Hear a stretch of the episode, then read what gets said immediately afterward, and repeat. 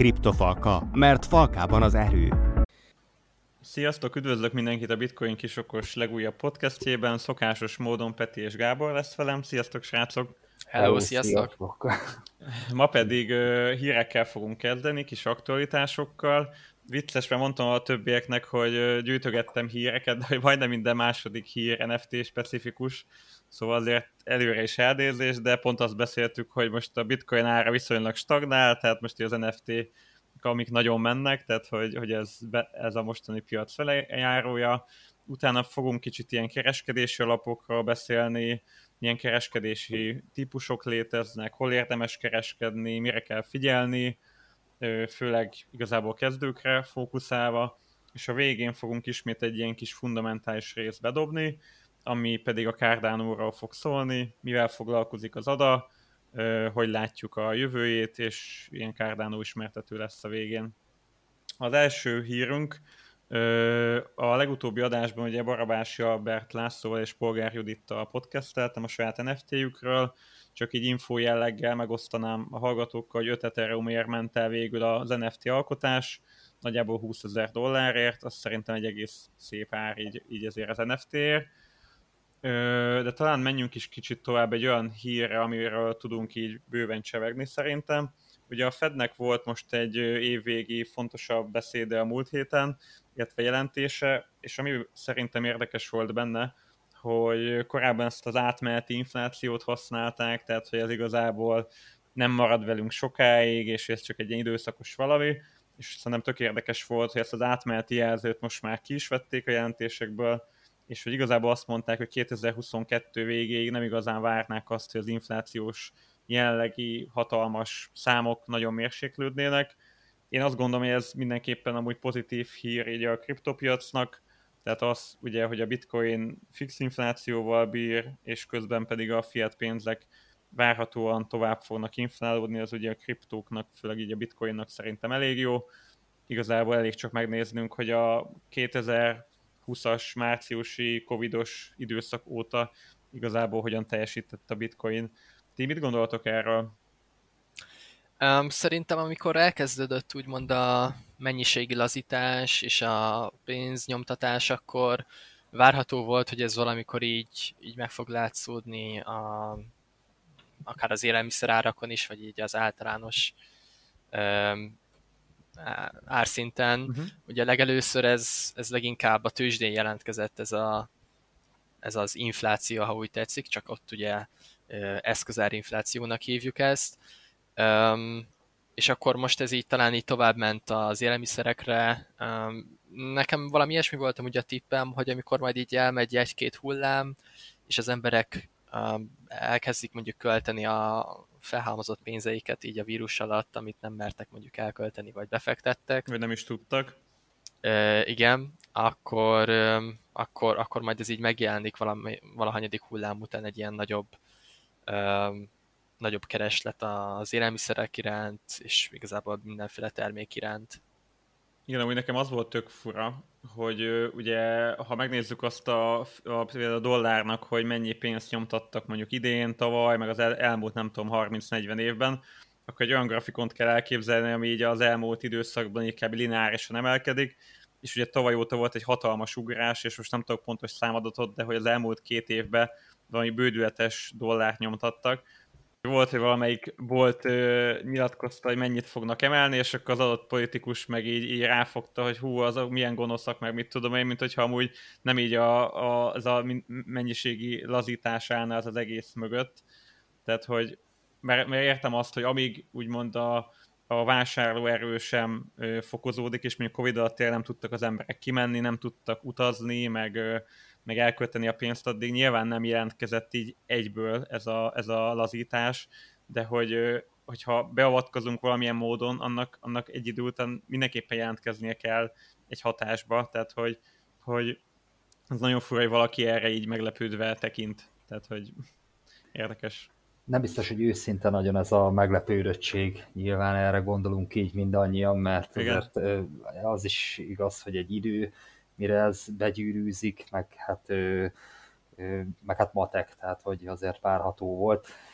valójában minden ugyanannyit ér, mint eddig, csak a pénz több, és hát, hogyha learányosítjuk, akkor egyszerűen több jut rá. De még ugye infláció ügyben pont nem régi hír az, hogy Törökországban viszont elképesztően durván elszállt, tehát hogy ilyen 30-50 százalék attól függ, hogy, hogy milyen időszakra nézzük vissza, és ott már ez nem vicc, hogy tényleg át kéne tenni a török lírát bitcoinba, mert majd többet fog ér, érni lírába, hanem hogy, hogy tényleg, ha nem, ha nem csinálod, akkor egyszerűen hónapról hónapra minden ö, elmászik nagyságrendekkel. Igen, és hogy az a durva, mi is igazából a bitcoinra, mint ilyen befektetést tekintünk, tehát hogy azért veszi a legtöbb ember szerintem, hogy mondjuk 5 év múlva sokkal drágábban eladja, de hogy az ilyen kicsit elavultabb országok, ahol a pénzügyi rendszer nem ennyire, nem tudom, modern, mondjuk így, tehát akár ilyen nem tudom, sokkal még el, maradottabb országok ott igazából a bitcoin tényleg még ha volatilis is, lehet, hogy még mindig sokkal jobb alternatíva, mint az ottani fizetőeszköz. Igen, de amúgy azt még hozzá kell tenni, hogy ugye nem mindegy, hogy melyik ország nyomtatja a pénzt, tehát um, az USA talán jobban megteheti, hogy nyomtatja a pénzt, mint mondjuk Törökország, mert a dollár az ugye egy, egy világvaluta, és elképesztően sokan használják, nagyon sok mindenhez úgymond hozzá van kötve az értéke, ha úgy tetszik, tehát hogy a, a tőzsdén dollárban kereskedünk nagyon sokszor, nagyon, tehát a, a nemzetközi kereskedelemben is nagyon sokszor dollárt használunk, és a török lírát pedig annyian nem használják, és ezáltal sokkal könnyebben úgymond el tud értéktelenedni, mint a dollár. Kicsit, kicsit olyan a dollár egy a fiat pénzeknél szerintem, mint egy a kriptóban a bitcoin, tehát hogy, hogy az az etalon, az a standard, ha, ha ott baj van, akkor a többi kisebb valaminél még nagyobb baj van. Tehát én mindig ezt, ezt látom egy kicsit. Hát figyelj, ez, ez abszolút igaz, tehát hogy most, hogy láttuk, hogy elképesztően nagy inflációs adatok voltak Amerikában, most Magyarországon is elképesztően nagy inflációs adatok voltak, és amúgy a világ összes országában nagyon nagy inflációs adatok voltak, tehát hogy ha az USA-ban van valami, akár mondjuk a tőzsdén, tehát ugye azt is szoktuk figyelni, hogy mondjuk hogyan mozog a, nem tudom, az S&P 500-as index, akkor azt akár a kriptopiac is megérzi, vagy akár nem tudom, a magyar tőzsde is megérzi valamilyen szinten. Persze, sőt általában inkább még felerősítve érzi meg. Tehát, hogy ha mondjuk nem tudom, az S&P nagyon beesik, akkor mondjuk egy, egy magyar részvény akár még jobban beesik, tehát hogy kicsit mint a bitcoin meg az altcoinoknál. Nem Igen, baj, hát szebb... kisebb súlya van, és ö, nyilván így, így egy ö, ugyanaz a hatás az jobban elrángatja. Tényleg a fiátok úgy néznek ki, mint lassan a bitcoinhoz képest, mint egy rossz altcoin, hogy így megnézed, hogy hát elég centralizált, össze-vissza nyomtatják, eléggé változékony ha az értéke, úgyhogy tényleg így a coin market cap nézegetnénk őket így befektetésekre vadászva, akkor lehet, hogy, lehet, hogy egy-két ilyen valutát egy ilyen metsző kacajjal utasítanánk el befektetés ügyben, mert hogy így fundamentálisan megnézed, és, és eléggé veszélyes, hogy mi lesz vele egy év múlva például. Igen. Tehát ez a hír igazából amúgy a világ számára nem valami jó hír, főleg azoknak igazából, akiknek nincs pénzük befektetni, tehát nekik a legrosszabb. Én mindig azt mondom, hogy csak ne forintba álljon a pénz, meg ne KP-ba, de igazából annál rosszabb nincs, mert akkor igazából, ha nem hozol évi 8-10 százalékot, akkor igazából minden évben bukod azt a pénzt, és gyakorlatilag egyre kevesebbet ér az a, az a vásárlóerő. De hogy így a kriptóban, tehát így főleg a bitcoinnak, én azt gondolom, ez hosszú távon egy, egy, egy jó dolog, úgymond, akinek van kriptója. Aztán meglátjuk, hogy majd hogyan alakul. Ugye a gázárak is nagyon elszálltak, az áramára is nagyon elszállt, tehát tényleg eléggé kaotikus most a piac, meg így a, a logisztikában is ugye gondok voltak, meg nem tudom, mindenből hiány van, a, a műanyagokból, a fémekből, uh-huh. tehát hogy a gázból, tehát hogy tényleg így eléggé ilyen extrém időszakot élünk. És minden második hm. podcastunkban van egy elféle hír, és ugye azzal kezdtük, hogy 2022 végéig várható, hogy ez lesz úgy, hogy még lesz is, lehet számítani erre. Meg ami szerintem tök érdekes, hogy tényleg a bitcoin is mindig megkapta, hogy nem áll mögötte semmi, meg hogy a semmiből állítják elő, meg hogy Luffy, és hogy tényleg a 2020-as Covid óta kb. a világ így a legnagyobb ilyen gazdasági, nem tudom, ilyen mixet, vagy ilyen extremitást éli meg, és a kriptopiac pedig szárnyalt, és oké, okay, mondhatjuk, hogy most nem 60 ezer dollár, csak 47, de hogy még így is kb. négyszer magasabban áll a kriptopiac, mint egy éve. Tehát, hogy, hogy egy legnehezebb időszakot tök jól lehozott igazából a bitcoin, meg így az egész kriptoszektor, ami megint szerintem egy tök jó hír és dolog. Ezt a nem áll mögötte semmi dolgot amúgy, ezt, ezt kicsit át kell húzalozni így az emberek fejében, mert tehát, hogy, hogy talán nem, nem nehéz észrevenni, de amúgy nagyon sok mindent a hit tart össze így a, akár a, nem tudom, a úgymond megszokott konzervatív életben is, tehát hogy az, hogy a, a, a papírpénznek értéket tulajdonítunk, vagy hogy abban hiszünk, hogy, hogy ezt el fogja fogadni bármelyik bolt, ahol bemegyünk, ez, ez úgymond mind, mind a hit tartja össze, meg nyilván egy, egy, egy ilyen megalapozott talán bizalom, a, bizalom az állam igen. felé, um, és ezt valahogy szerintem át kell, át kell húzalozni az agyunkban a bitcoinra is, hogy miért, miért gondolunk erre úgy, hogy, hogy, hogy van értéke, um, és amúgy az, hogy nincsen mögötte semmi, azt szerintem amúgy meg nem, nem, is, nem is igaz, mert, mert ott van egy nagyon, nagyon durva technológia, meg hálózati rendszer, ami, ami az elmúlt 13 évben azt hiszem kétszer ment offline állapotba egy-egy órára talán, és a legutóbbiak is talán ilyen 2014 körül volt, tehát hogy, és azóta meg 0-24 folyamatosan online a rendszer. Igen, ugye erre szerintem az a legjobb példa, hogy tényleg mondjuk egy csendes óceáni törzsnél pedig mészkővel tudnak fizetni, egymásnak is azt adják, veszik, mert ugye az tök ritka. Tehát, hogy, hogy meg régen fizettek kagylókkal, meg nem tudom, üveggolyókkal, meg mindenfélével, tehát, hogy igazából csak azért ez a papírpénz, meg fémpénz nekünk így a standard, mert ebbe születtünk bele, ezt ismerjük, de ha tényleg te egy csendes óceáni törzsbe lennél, akkor lehet, hogy kinevetnének a kis deák igazolványoddal, meg a papír 20 ezereseddel. Tehát, hogy tényleg így, én, azt, én is ezt szoktam mondani, hogy így kicsit így újra kell így húzalozni az agyunkat. Nekem az NFT-k amúgy, amik teljesen ugyanez volt, hogy az elején én is azzal így teljesen így szkeptikus voltam, és amikor egy kicsit így átgondoltam, de igazából ez ma is van, ott vannak a nem tudom, kosaras kártyák, a pokémonos kártyák, akkor valaki megvesz egy festményt, tehát, hogy igazából az, fullon így voltam a velük, hogy az elején annyira nem értettem, majd igazából így beláttam, hogy igazából a mai világban ez miért ne lehetne egy, egy ilyen jó befektetési valami. És akkor menjünk is tovább a következő hírünkre, mi az lenne, hogy a Nexo, aki ugye egy ilyen CEFIS platform, vagy egy centralizált finance szolgáltató, aki egy központi valaki, de hogy ő kriptovalutákban nyújt hitelezést, tudsz betenni mondjuk bitcoint, cserébe kapsz éves szinten kamatot is, és tudsz mondjuk a bitcoin fedezettel fölvenni akár forint, euró, vagy akár stabil coin hitelt. Tehát, hogy ők igazából ilyen kriptovaluta specifikus hitelezéssel foglalkoznak, és ami tök érdekes, hogy eddig ugye fedezetként csak kriptovalutákat lehetett használni, most viszont a Nexo bejelentette, hogy konkrétan NFT-t is el fog, fizet, el fog fogadni, mint fedezet. Tehát, hogy értsétek, valakinek van mondjuk egy CryptoPunk digitális NFT-je, az be tudja majd tenni a, ne- a Nexus tárcájába, tegyük fel, az a valami az mondjuk ér 100 ezer dollárt, és cserébe 20 ezer dollárnyi hitelt ő föl tud venni mondjuk forintban, és a fedezete az egy digitális műtár lesz. Ö, talán néhány adásban ezelőtt beszélgettünk valami kicsit hasonlóról, de akkor még kicsit ilyen távoli dolognak mondtuk ezt. Ehhez mit szóltak, hogy ez így néhány héten belül valósággá vált? És nem is nagy szám egyébként, mert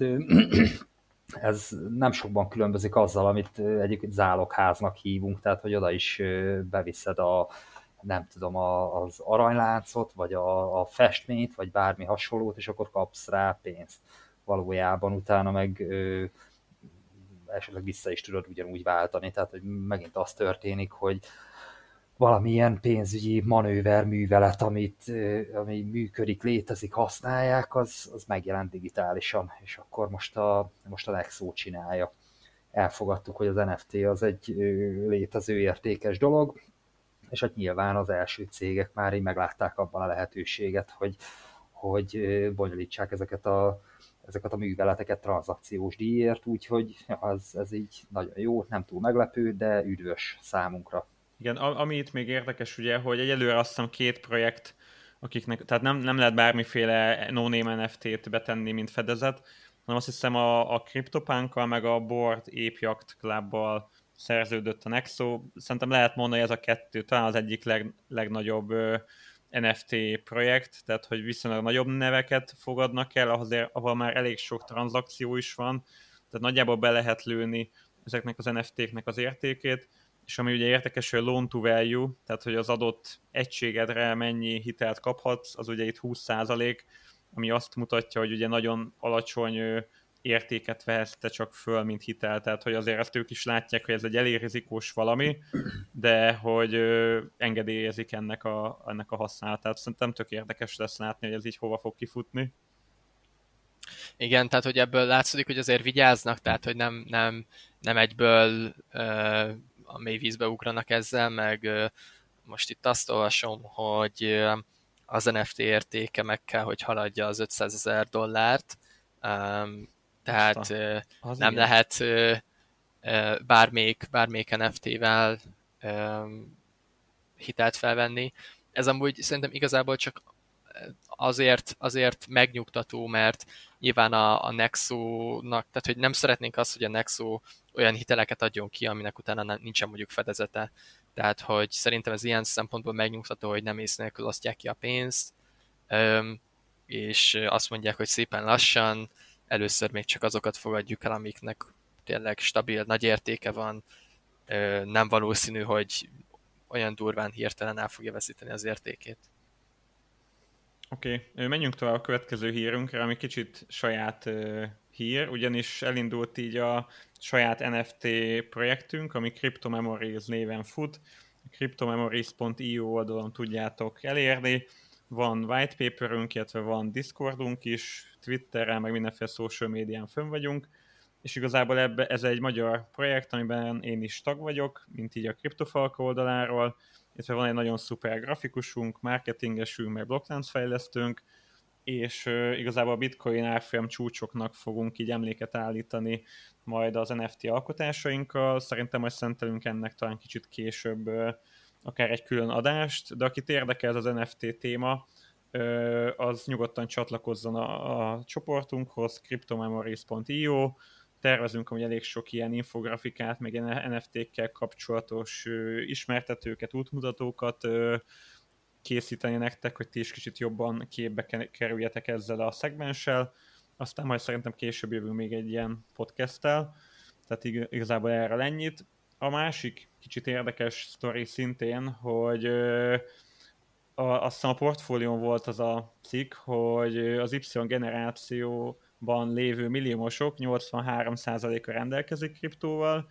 és hogy az 53%-uk pedig legalább a vagyonának a felét kriptovalutában tartja. Tehát azt lehet mondani, hogy így az Y generációs milliómosok eléggé kriptofanatikusok, és úgy néz ki, hogy elég jól is megy nekik. És ezek a számok egyre jobbak, akárhányszor ilyen jellegű statisztikát látunk, nagyobb, nagyobbak az arányok úgy is, mint a népességben, meg úgy is, mint a, a vagyonoknak az arányában, úgyhogy ez abszolút bíztató és egyértelmű trendet mutat így a, akár a közeljövőre nézve is. Meg ami szerintem tök érdekes, hogy, hogy tényleg a fiatalok mindig sokkal-sokkal nyitottabbak így az új dolgokra, meg így a változásra, és hogy tényleg így, így az idősebbek meg így tényleg így be, be tudnak kicsit így gyöpösödni, és így nem is akarják megérteni, meg nem is akarják utána nézni, nem tényleg ez az ilyen visszakézbe elutasítjuk, ami így fasságnak tűnik. Nem tudom, a fiatalok, mert tényleg olyan szempontból tök nagy előnyük van, hogy így nyitottak mindenre, és ha pont egy olyan jó dologba csöppennek bele, ami nagyon fölfutó ágban van, akkor az nekik egy tök nagy lehetőség szerintem. Ugye az Y generációnak amúgy pont az a szerencséje, hogy tehát ők azok, akik 84 és 94 között születtek, és ezáltal tényleg a ebben a nem tudom, a 2000-es évek elején, ahol beindultak a nem tudom, a mindenkinek lett otthon számítógépe, ugye ez, a, ez volt az, az időszak, amikor így um, eléggé mm, általános volt az, hogy meg Igen. felpörgött az internet használat, tehát hogy, hogy ők ebben szocializálódtak, és szépen lassan megtanulták, hogy, hogy ez mit is jelent, Öm, és akkor ők, ők úgymond az első generáció, akik, akik azt lehet mondani, hogy tényleg az internettel együtt nőttek fel, Öm, és akkor, tehát, hogy ez tényleg, tényleg azt mutatja, hogy, hogy ők emiatt talán sokkal jobban nyitnak ezek felé a digitális eszközök felé. Igen, és amúgy szerintem az tök érdekes, hogy például én is most ugye 30 vagyok, és ugye a én korombelieknek az a legnehezebb valami, hogy akár vegyenek egy lakást vagy házat, ugye Budapesten tudjuk, hogy nagyjából nem tudom, 60-80 vagy több mint 100 millió forint kell, hogy te bármit tudjál venni, mint ingatlan, és ugye a legtöbb korombelinek tényleg az a legnagyobb fejfájás, hogy hogy a rákba fog nem tudom, ingatlant venni, amikor egy tök menő mérnöki vagy orvosi fizetésből is, hogyha csak leosztod vagy felszorzod, nem tudom, kb. 40 évig kell a teljes fizudat félretenni, hogy mondjuk vegyél Budapesten egy, nem tudom, egy házat, vagy inkább lakást, nem is házat. És hogy és ugye, hogy, hogy milyen nehéz nekünk, mert hogy, hogy régen sokkal könnyebb volt, akkor csak mondjuk nem tudom, 20 évet kell dolgoznod, hogy legyen egy ingatlanod, de hogy olyan szempontból meg tök nagy egy előnyünk van, hogy, hogy vannak ilyen kis rövidítő utak, mint a kriptó, amiben mi meg tök jók vagyunk, értünk a digitális dolgokhoz, azért 30 évesen, meg 20 évesen az embernek már van jövedelme, azt, hogyha ügyesen menedzseli, akkor szerintem ugyanúgy tök jól ki tud hozni, akár most is egy ingatlant, és hogy én azt gondolom, hogy mindig le- vannak, meg talán mindig is lesznek ilyen hasonló ö, lehetőségek, amivel az emberi meg tudja a saját életét könnyíteni. Oké, okay. menjünk a következő hírre, ami megint egy NFT sztori lesz, ami pedig az lenne, hogy az Adidas, meg így a Nike is megvetette a lábát így az NFT piacon, az Adidas is kiadott saját digitális NFT-ket, és ami itt érdekessége a dolognak, azt hiszem ilyen két tized Ethereum áron mentek az NFT-k, de ami érdekes, hogy ezekhez a digitális NFT-khez a tulajdonosoknak fog majd olyan joga társulni, hogy igényelhetnek ilyen egyedi NFT specifikus ö, ruhákat, meg cipőket, meg mindenféle ilyen, ilyen fizikális világbeli tárgyakat. Tehát hogy tök érdekes, hogy így, ők is így összekötik a kettőt, és az NFT az egy ilyen tulajdonjogot ő teljesít meg, meg egy hovatartozást, de hogy amúgy a fizikai világban is cserébe te, és azt hiszem úgy van, hogy, hogy full ingyen, tehát hogy bérmentve igényelheted majd a kis cipődet, nyilván addig, amíg gondolom az NFT-t birtoklod. Tehát, hogy itt társítanak hozzá ilyen real world use case-t, tehát, hogy tök érdekes azt ez is. tudjuk, hogy ezek mennyibe kerülnek? Azt hiszem, mindjárt megnézem, de azt hiszem 0,2 Ethereum áron indult. Ö, azt nem tudom, me- meddig mentek el, meg hogy most mennyibe kerültek, de az a két tized Ethereum az ilyen, nem tudom, 800 dollár talán? Uh-huh. Ott Tehát- körül. Tehát 800 dollár, az egy ilyen durán 300 ezer forintnál azért valamivel több. Hát azzal már ki is fizetted a cipőárát. Igen, igen, igen, igen. Igen, És csak akkor hogy, talán is adhatod, ugye Igen, NFT, igen, tehát, tehát, hogy hogy- tudsz vele kereskedni. igen, a spekulatív része még ugyanúgy megmarad, hogy mi van, hogyha majd 10 év múlva az első eredeti Adidasos NFT, nem tudom mit, eladod majd, nem tudom, 20-szor ennyiért. Rég széttapostad addigra a cipőt, és, és még mindig megvan az NFT, az jobban bírja a strapát. Összekötötték egy ilyen ö, loyalty programmal, ö, talán, vagy ilyen, ilyen rewards rendszerrel, és, Mhm. és ö, nagyon jó látni azt, hogy, hogy amikor valami ilyen újdonságba gondolkoznak, mert hát nyilván mindig, mindig kell valami új, akkor ezt most már ők NFT alapon kezdik. Meg ami még vicces, hogy az Adidas, mint, mint márka is vásárolt NFT-t, azt hiszem ők is a Bored Ape Yacht Club-tól 46 Ethereumért vettek meg egy ilyen NFT-s alkotást, aminek nagyjából 150 ezer dollár az ára, tehát azért ők is így eléggé kóstolgatják ezt a piacot. Ö, igen? Amúgy ez nekem nagyon tetszik, hogy próbálnak ilyen use case-eket hozzácsatolni, vagy pontosabban ilyen előnyöket hozzácsatolni az NFT-khez, mert szerintem amúgy nagyon sokan fognak ezzel a taktikával élni, hogy nem csak egy ilyen, nem tudom, vedd meg, hogyha tetszik, és hát a másnak még jobban tetszik, és emiatt még többet ad érte, hanem, hanem összekötik mondjuk, nem tudom, azzal, hogy akkor valamilyen szolgáltatásban részesülhetsz, vagy akár valamilyen terméket vehetsz meg, vagy, vagy kapsz meg. Úgyhogy ez meg szerintem a egy... hova tartozás, tehát az, hogy egy közösség tagja vagy, mert azt Igen. nézem, hogy például ezt a Board Ape Yacht Clubot, ezt így istenítik kb. akiknek van, tehát hogy ők tényleg ilyen fanatikusok és imádják. Tehát, hogy hoztak le ilyen, ilyen termékeket, hogy mondjuk nem tudom, pulcsi, meg cipő, meg ilyen mindenféle az adott projekttel kapcsolatos ilyen fizikai tartalom, és akkor Twitteren látom, hogy így megosztogatják egymásnak így a gardróbját, hogy tele van ilyen cuccokkal. Tehát, hogy meg, meg, meg ilyen mindenféle pulcsik jönnek ki, ami ugye ilyen NFT specifikus, és hogy tényleg így imádják, tehát hogy itt tényleg ilyen közösségek épülnek, és ebbe a közösségbe az a menő, akinek ilyenje van, és hogy tényleg egy ilyen, egy ilyen privát klubot hoznak gyakorlatilag létre. Igen, ezek a- a fizikai dolgok, ezek jók lesznek majd így az adaptáció szempontjából, mert ezt azért ö, ennyiből, ahogy elmondtad, ö, meg lehet érteni, hogy van egy ilyen NFT-d, és akkor tudsz rá igényelni cipőt, vagy, vagy a Bordé Jap klubnál a, a pulóvereket, meg stb. Tehát, hogy egyértelmű, akinek mondjuk sok pénze van, az lehet, hogy fejest ugrik ebbe anélkül, hogy tudná, hogy, hogy mit rövidít az NFT, és tudja használni aztán, hogyha persze már nála van, akkor, akkor lehet, hogy így jobban belemerül a dologba. Igen. Jó dolog ez. Hát én azt gondolom, hogy amúgy a nagy része ennek az NFT-ek mindig inkább, még mindig ilyen, ilyen spekulatív rész, tehát hogy a legtöbben szerintem azért vesznek NFT-t, hogy majd később jóval drágában eladják. Ugye erre is azért rengeteg példa van, tehát hogy, hogy így általában most ez még szerintem hogy a fő, fő mozgató valami, de hogy tényleg, amit a Peti is mondott, hogy tök jó, hogy hozzákapcsolnak ilyen extra jogokat, meg extra lehetőségeket, mert, mert igazából hosszú távon meg ennek van szerintem itt tök nagy jövője, és nem csak az ilyen műgyűjtési része az, ami, ami hasznos lehet. Amúgy most mondok valamit, tehát, hogy például nem tudom, a, mondjuk kijönne a Netflix egy NFT-vel, és azt mondja, hogy ha megveszed ezt az NFT-t, akkor, akkor te nézheted a Netflixet. És akkor azt nem tudom, mondjuk kerül biztos nagyon drága, drága lenne, de mondjuk kerül mondjuk 2000 dollárba, megveszed az NFT-t, és akkor ameddig birtoklod, addig nézheted a, a, a Netflixet, ha megeladod, akkor meg megszűnik mondjuk ez a jogosultságod. És akkor ugye ez a kérdés, hogy mondjuk nem tudom, ez miért érné meg a Netflixnek, vagy, vagy, vagy hogyan lehetne úgy bevezetni, hogy ez neki is megérje, a felhasználóknak is megérje, ez nyilván már kérdéses, de hogy, hogy simán elképzelhető, hogy, hogy nagyobb cégek is valami e felé nyúlnának, szerintem ez abszolút érdekes világ lehet. Meg ami amúgy tök jó, amit így a funkciókról beszélünk, hogy minél több funkció társul hozzá, te annál inkább nem akarod eladni. És a legtöbb ilyen projektnél az van, hogy te mondjuk fölteszed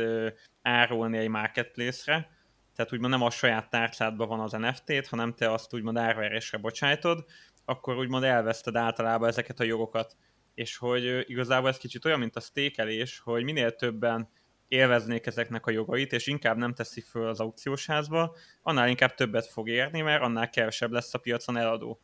Tehát, hogy ezekkel az ilyen fun- extra funkciókkal igazából kicsit így azt segítik, hogy minél többen tartsák a tárcában, ne akarják eladni, és ez ugye meg tök jó hatással magára az alkotás árára. Tehát jól ki vannak ezek találva. Na, de menjünk is tovább még egy hírre, ami ugye az volt, hogy itt a múlt héten, vagy hát a héten a CoinMarketCap-en elég vicces árak jöhettek veletek szembe. Valami, nem tudom milyen bug volt a CoinMarketCap-nél, és gyakorlatilag mindennek elszállt az ára, tehát így a, az Ethereum, hát ki sem tudom mondani mennyibe kerül, de ilyen sok száz millió, meg milliárd dollárokat mutatott a CoinMarketCap szinte minden kriptóhoz, még a Tether értéke is ilyen 69 millió dollár volt, lehet, hogy egy ilyen 50 évet előre ugrottunk az időbe, vagy, ne, vagy nem tudom, mi történhetett, de ugye nagyon vicces volt, és amivel itt, amiről itt beszélgettünk a srácokkal, az ugye az volt, hogy ugye a CoinMarketCap ö, például az egyik legnagyobb ilyen forrás, ahonnan mondjuk bármilyen projekt adatot gyűjt, hogy melyik kriptó milyen értéket képvisel, mennyi coin van körforgásban, és nagyon sokan építenek rá, mint egy ilyen szolgáltatóra, és hogy egy hasonló baki azért elég sok galibát tud okozni, és igazából azon ötleteltünk, vagy így beszélgettünk kicsit, hogy, hogy esetleg az ilyen Oracle projektek ezen mit tudnának így a jövőben segíteni. E- Erről mit gondoltok? Hát ugye az oracle a decentralizált oracle ugye az az előnye, hogy, hogy nem egy forrásból szedik be az adatokat így a, a szolgáltatáshoz, tehát hogy úgymond nem fordulhat elő az az ilyen single point of failure, hogy, hogy egy valahol valami rendszerhiba akad fenn, és akkor az kihat mindenre, hanem hogyha mondjuk tényleg nem tudom, a CoinMarketCap-en um, van egy ilyen anomália, akkor, és nem veszik mondjuk hirtelen észre, akkor sincs olyan nagy probléma, mert közben még szedik az infót, nem tudom, a CoinGecko-ról, meg még ezer másik oldalról, és, és ezáltal nem, nem, nem keletkezik be a probléma, vagy nem keletkezik olyan nagy probléma, mint hogyha tényleg csak mondjuk azt mondanak, hogy a CoinMarketCap az elsődleges forrás, um, úgyhogy, úgyhogy igazából, ja meg hát ugye a, az Oracle szolgáltatásoknál ott ugye nagyon figyelnek arra, akik, akik úgymond megmondják, hogy vagy akiktől elkérik az információt, hogy figyelj már, mennyibe kerül ez, és szolgáltatja az adatot. Tehát ők nyilván nagyon figyelnek arra, hogy ne adjanak hamis infót, mert hogyha hamis infót adnak, utána őket megbüntetik. Um, ugye a lekötött pénzüknek egy részét mondjuk, mondjuk elveszik, vagy, vagy az egészet. Úgyhogy nyilván egy idő után ez így uh, nagyon gyorsan kiderül, hogyha ha, ha rossz adatot adnak, de mivel ez nekik sem áll érdekükben, hogy, hogy, hogy csak rossz forrásból tájékozódjanak, ezért szerintem itt, itt lehet igazán észrevenni azt, hogy milyen fontosak a decentralizált orékölök. Kicsit szerintem gyors mondjuk el, hogy mi is ez az Oracle, mert az elején nekem se volt annyira tiszta, meg ugye az se volt tiszta, hogy például tegyük föl, hogy írunk egy okos szerződést, hogy Peti azt mondja nekem, hogy ő azt gondolja, hogy nem tudom, mondjuk jövő héten 40 Celsius fölött lesz a hőmérséklet, én meg azt mondom, hogy ez tök fasság, és nem hiszem el, és írunk egy okos szerződést, aminek két kimenetele lehet, hogy az adott napon 40 fok fölött van a hőmérséklet, mondjuk Budapesten, nem tudom, meghatározunk egy lokációt, meg egy időpontot, és mondjuk ő azt mondja, hogy fölött én meg azt mondom, hogy alatta, és ezt egy okos szerződésbe rögzítjük, és azt mondjuk, hogy okos szerződés a feltétel alapján osszon ki mondjuk X Ethereumot, vagy Petinek, vagy nekem. És akkor itt a legnagyobb kérdés, hogy de az okos szerződés honnan a rákból tudja, hogy a való világban tényleg 40 fok fölött lesz mondjuk ott a hőmérséklet. És akkor például a Chainlink az egyik talán a legnagyobb ilyen orakulös szolgáltató, ők foglalkoznak az ilyen orakulök azzal, hogy a valós világban mért adatokat hitelesen és mérhetően a blokklánccal össze tudjuk kapcsolni, és mondjuk összeáll, nem tudom, mondjuk mondok valamit egy meteorológiai központtal, akivel szerződik, hogy milyen időpontban hogyan fog adatot biztosítani, megbeszélnek valami biztosítékot, amit Peti is mondott, hogy annak a nem tudom, meteorológiai szolgáltatónak is érdeke legyen, hogy ő tényleg pontos, meg hiteles adatokat adjon át, és így, hogyha az, a, a, a Chainlinknek ezt a szolgáltatását felhasználjuk az okos szerződésünkhöz, akkor úgymond a valós világban mért adatot is be tudunk adni, mint input az okos szerződésbe, és ez az egész példai le tud zajlani. Igen, még annyival egészíteném ki, hogy sokszor, amikor azon, hogy mondjuk, nem tudom, nagyon sokszor az árat akarják lekérdezni, hogy mennyi mondjuk valaminek az ára. És akkor a, a Chainlinknél azt mondják, hogy oké, okay, akkor itt van 50 ember, ez az 50 ember mind fog mondani egy árat, hogy mennyi ennek a bizonyos dolognak az ára, és akkor azt mondjuk valahogy kiátlagolják, hogy oké, okay, ő 10 mondott, ő 12 ő 11-et, stb. stb. stb. Ennek az átlaga 11,32, akkor mi ezt az árat mondjuk. És akkor emiatt is lehet azt mondani, hogy ez valamennyire egy decentralizált Oracle szolgáltatás, mert, mert nem lehet azt mondani, hogyha egy ilyen single point of failure, tehát hogyha egy, egyetlen egy entitás mondaná az árat, és ő elcsúszna, akkor, akkor ott az vége. Itt, hogyha egy darab ember elcsúszik, akkor ez igazából semmennyivel nem torzítja az adatokat.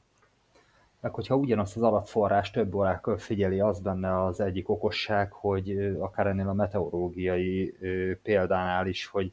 mondjuk egy meteorológiai szolgáltató figyeli Budapesten a, a hőmérsékletet, de akár lehet azt is, hogy, hogy mint hárban csinálunk egy ilyen orákölt, egészen egyszerűen nézzük a hővérünket, és akkor nem tudom, valami scripttel folyamatosan toljuk be, hogy mennyi a, a hőmérséklet, és hogyha mi ugye egymástól függetlenek vagyunk, akkor be fog érkezni három adat, ha valamelyikünk csalni akar rajta, belenyúl, stb., akkor hát mondjuk háromnál nem a legjobb szám, de hogyha mondjuk százan figyelik, és egy ember belenyúl, akkor a második, másik 99-nél meg egybevág, és akkor az a konszenzus, az ettől eltérő, az a, az a csalás, és így egyértelműen, tehát hogy a Chainlinknek így blokklánc szinten látszik, hogy melyik adott a frankó, melyik a csalás, ahol belenyúltak a valóságba, ott, ott egyből megvágja a link tokenét annak, aki, aki rossz adatot szolgáltatott, és tulajdonképpen fel se tűnik. Tehát egy ilyen coin market cap-es sztorinál tényleg annyi lenne, hogy, hogy ezer orákkal figyeli a nem tudom, tíz legnagyobb tőzsdét, és abból azért a nagy része, de elvéletileg mindenki vigyáz majd a saját link tokenjére, és, és nem nagyon tud átfutni rossz adat, tehát hogy folyamatosan, folyamatosan a, a jó adat lesz, kivéve, hogyha ugye, mint egy ilyen 51%-os támadásnál, hogyha így a több mint a fele összebeszél, hogy, hogy összehangoltan csaljanak, akkor persze nem egyértelmű a konszenzus. És ami szerintem itt tök izgi, meg érdekes, hogy, hogy ez még így nekünk is, vagy nekem is ilyen jövőnek tűnik, hogy ilyen, ilyen valós adatokkal összekötni akár okos szerződéseket. Tehát, hogy azt gondolom, hogy ez megint egy ilyen következő fázis, vagy generáció lesz így majd a kriptovilágban, amikor ez is már ilyen tök, e, tök nem tudom, ilyen hétköznapi lesz. Tehát, hogy mondjuk 17-ben, meg 18-ban is már hallottunk okos szerződésekről, de hogy igazából nem nagyon tudtuk, hogy mik ezek, meg nem nagyon láttunk rá példákat, és most mondjuk 2021 végén tök hétköznapi, hogy okos szerződéseket használunk a DeFi-be, az NFT-knél, nem tudom, a liquidity pooloknál, és hogy ténylegesen használjuk már ezt a valamit, és hogy szerintem akár 3-4 év múlva meg ez is már tök standard lesz, hogy ilyen, ilyen orékölöket valaki igénybe vesz, és hogy egy sokkal bonyolultabb okos szerződést ír, tehát hogy ennek szerintem mindenképpen van jövője igen, valószínű, hogy a CoinMarketCap hogy a mostani napokban erősen dolgozik ezen, hogy, hogy pontosan ezzel a módszerrel ne legyen még egy ilyen malőr. Na, így a hírekre már ennyit is, és szerintem menjünk tovább így a kicsit ilyen ismertetős témánkra, ami így az egyszerűbb lesz, aztán a végén majd kárdánózunk. Tehát így a kereskedési alapokról fogunk most beszélni, Ö, szerintem itt az az érdekes, ugye, hogy mindenki tök más élethelyzetben van, tehát ö, nem tudom, más a korunk, meg nem tudom, más a, a bevételünk, az, hogy valakinek már van autója, van, aki meg még nem tudom, csak szeretne venni, van, akinek van ingatlan, van, akinek nem, van, akinek gyerekei vannak, és kb. 10 percet tud vele foglalkozni naponta, van, aki meg akár több órát rászán, tehát hogy, hogy én azt, azt érdemes látni szerintem, hogy, igazából a kriptovilágban mindenki meg tudja találni azt a formát, ami az ő életviteléhez pont ideális. Tehát ugye van ez a klasszikus hodl, ami talán a legkevesebb időt, meg energiát viszi el. Ugye erre azt szoktuk általában mondani, hogy megveszed és tartod. Én ezt azért úgy szoktam kiegészíteni, hogy végezd el a házit, meg a kutatómunkát, nézz utána, válasz jó projekteket, diversifikáljál, nyomj egy kis ilyen dollar cost averaginget, tehát hogy ne csak simán így vakon lője egyet és vegyél, hanem hogy azért tényleg komolyan alapoz meg a vételedet, de hogy utána meg mondjuk tartod és kamatoztatod, és hogy nagyon nem bántod ezt a, ezt a ö, portfóliót, mondjuk így, és akkor ennek van a sokkal durvább változata, amikor te mondjuk, nem tudom, napi szinten kereskedsz, vagy akár ilyen daytrader vagy, és is kalpolsz. Nem tudom, ti minek mondanátok magatokat, milyen tradernek?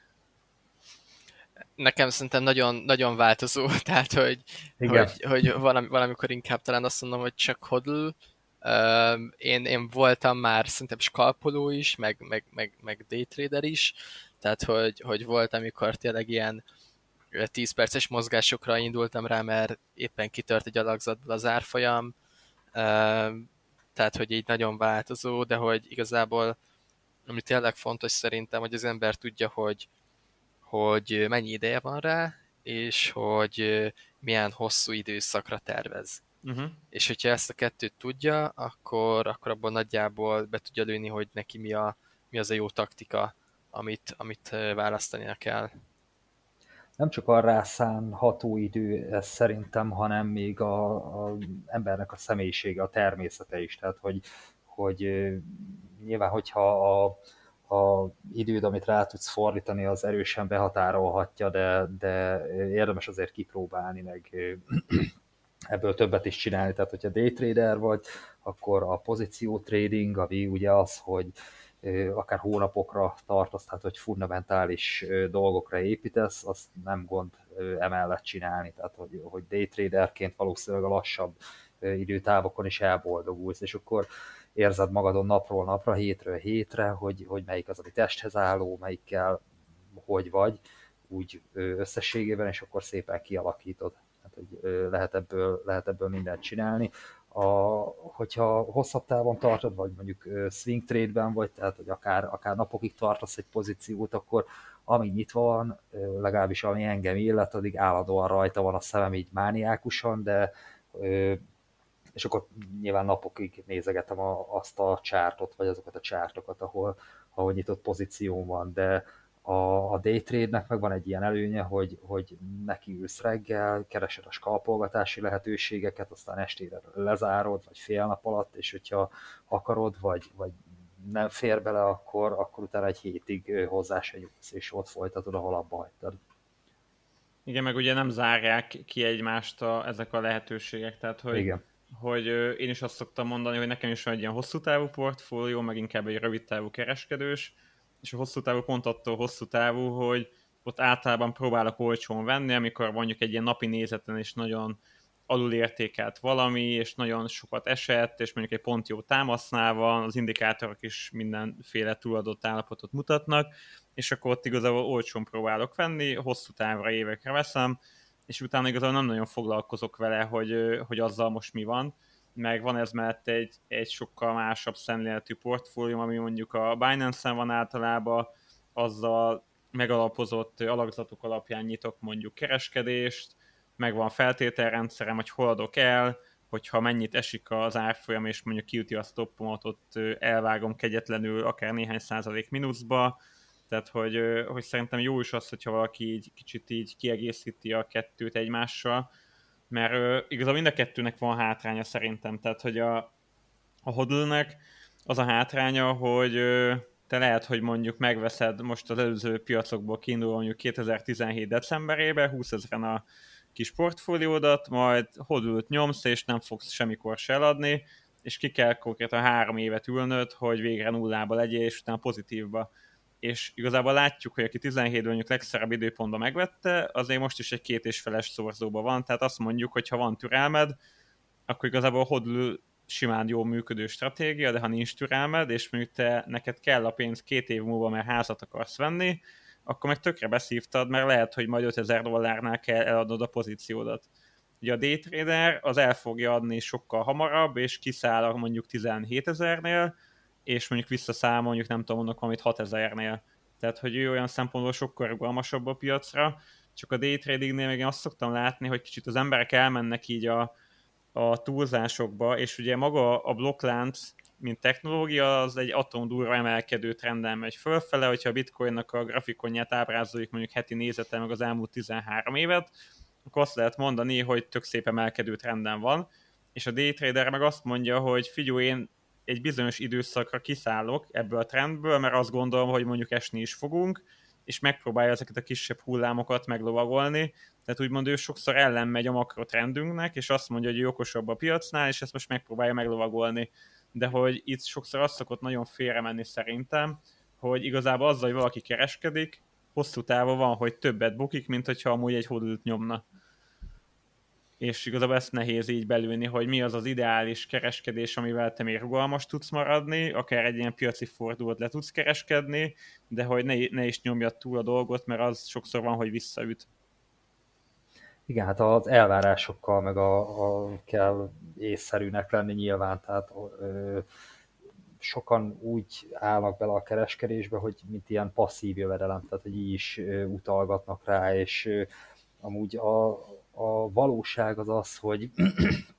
nem egészen, tehát hogy eleinte ez egy ilyen tanulós fázis lesz, tanulás alatt pedig bukást értek, tehát hogy mire az ember belejön, megtanul szembe menni a tömeggel, az, az eltarthat évekig is, és mire egy ilyen konzisztens emelkedés vagy portfólió bővülés lesz a dologból, az, az azért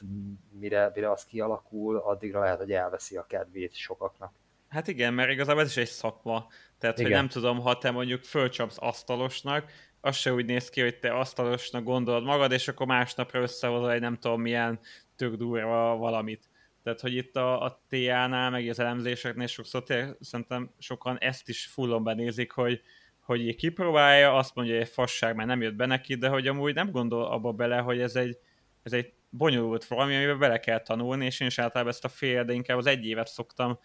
így mondani a mi kereskedő csoportunkban, amikor valaki megkérdezi, hogy nagyjából mennyi az az idő, ami után így magabiztosan meg sikeresen tud kereskedni, és azt szerintem általában tényleg egy fél év vagy egy év gyakorlás, meg tanulás, tehát hogy,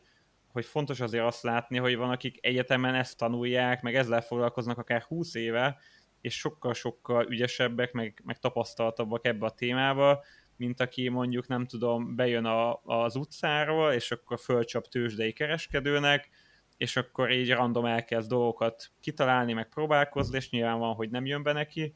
de hogy én is azt szoktam mondani, hogy tényleg kell beletanulni, és akkor már meg lesz így a haszna,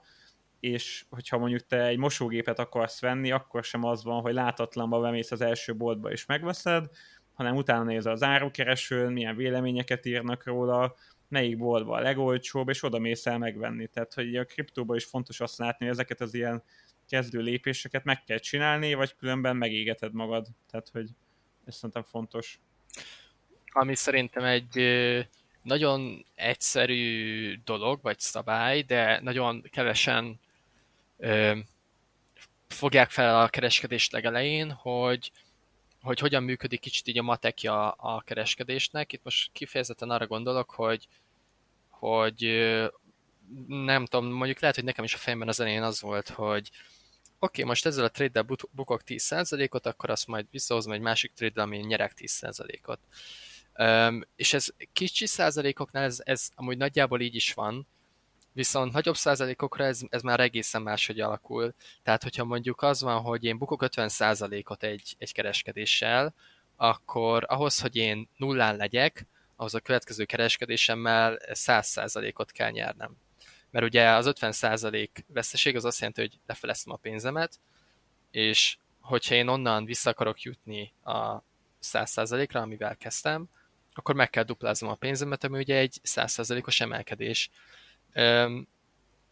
és, és, és ez, ez úgymond egy nagy kívás elé viszi az embert, egy nagy veszteség után, egy úgymond